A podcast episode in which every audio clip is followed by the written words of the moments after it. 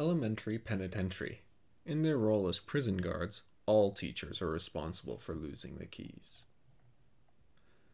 My dear readers, I have a confession to make regarding last week's letter. To my great regret and shame, yes, I must admit it, I have trolled you. Yes, I know, you would never expect such a thing from one such as I, but here am I, having taken a page right out of the alt right handbook and performed a regular troll. You see, the Duck Stack doesn't have any paid subscribers. Yes, as you know, the Duck Stack is supported entirely by contributions to your PBS station by viewers like you. Indeed, any paid subscribers I may have are either one, imaginary, or two, CIA assets. Any CIA members reading the Duck Stack would be considered paid viewers, in that I pay taxes in order for them to view my content, so that they can make sure I don't attend any political rallies in favor of my country. To any imaginary CIA viewers reading the Duck Stack, welcome. Help yourself to the imaginary chips. Regular readers don't have access to the imaginary chips. That's for paid subscribers only. History. At this time, according to our best scientific measurements, my life is one third sleeping, one third working, and one third scrubbing materialized marker off of the walls. Everyone is born with superpowers, it says so in Corinthians. My son's gift of the Spirit is the ability to teleport or form crayons and markers into his hand. Truly a marvelous gift for building the kingdom of God. Truly a wondrous blessing. He's going to be a flowchart man, I can tell. Think of the children. I had a high school feng shui teacher. I think her actual subject was English, but mostly she spent her classes talking about feelings and alignment and stuff. And she once made us watch some movie about some dude's sex life with a girl named Summer. And I developed a crush on the girl next to me because we were the only ones obviously uncomfortable with this.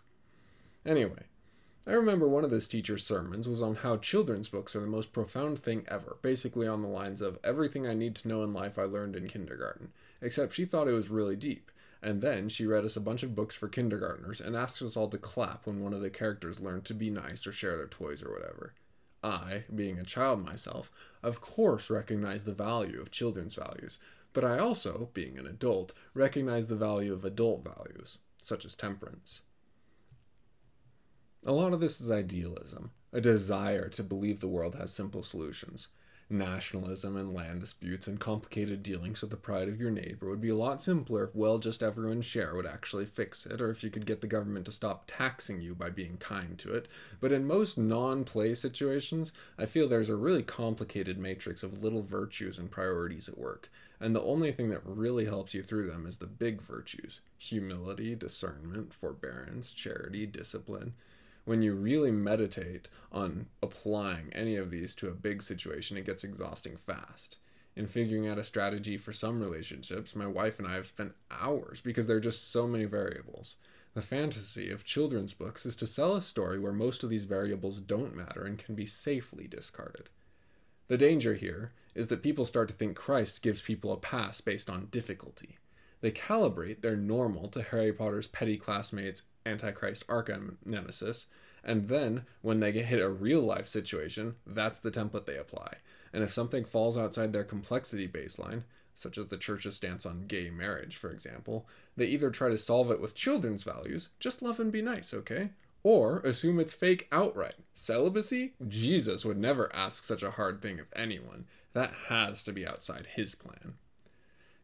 John C. Wright once wrote that women are horrible at writing combat because they don't have, or develop, or aren't taught a sense of chivalry. As he puts it, if you best a man in combat, men extend the hand to help him up as an ally. He's lower on the hierarchy now, but his position is explicit, having been proven in combat, and there's a respect between the parties now. However, what monster would attack a woman? If a woman enters combat, it is because every other venue of recourse has been lost. She is a mother bear at last resort to protect her cubs, and will attack as violently, viciously, and brutally as possible. Because of this nature, John C. Wright says, this is how women tend to write fight scenes very binary good evil, and not a lot of middle resolutions. My high school teacher reminded me of this. Stuff about chakras and the rest of the homeopathic package are of the same principle fast and simple solutions that don't require grappling with anything messy. There is probably also an element of wanting to feel in control. Persuasion, diplomacy, forgiveness, misunderstandings, the human element, these are always the high uncertainty portions of our lives. Any solution to our problems without these variables, even if the solution has no explainable impact on the problem, has appeal based off of advertised convenience alone. A short horror piece. Drip, drip, drip, drip. A short fashion piece. Drip, drip, drip, drip. A short fashion horror piece. Davy Jones attended the Met Gala this week a sign he has been fully accepted into high society and finally left the low society geographically. He wore a stunning dress of electric eels and live octopuses with a tuxedo coat of fishes, which sources say he would occasionally feed to the rest of his getup. Sources say the caterers were incensed by this, as if he had brought a homemade peanut butter jelly sandwich to a fancy restaurant. To make things worse, he kept greeting everyone with, Well met, well met, though perhaps he just thinks this is what you are supposed to do at the Met Gala. In any case, the final straw was during the square dance, where his octopoid garments would cling to and occasionally strangle his partners to death, which left many of the women quite put out. Looks like Davy Jones will be returning to his life as a sea hobo, as I do not think he will be reinvited to the gala any time soon.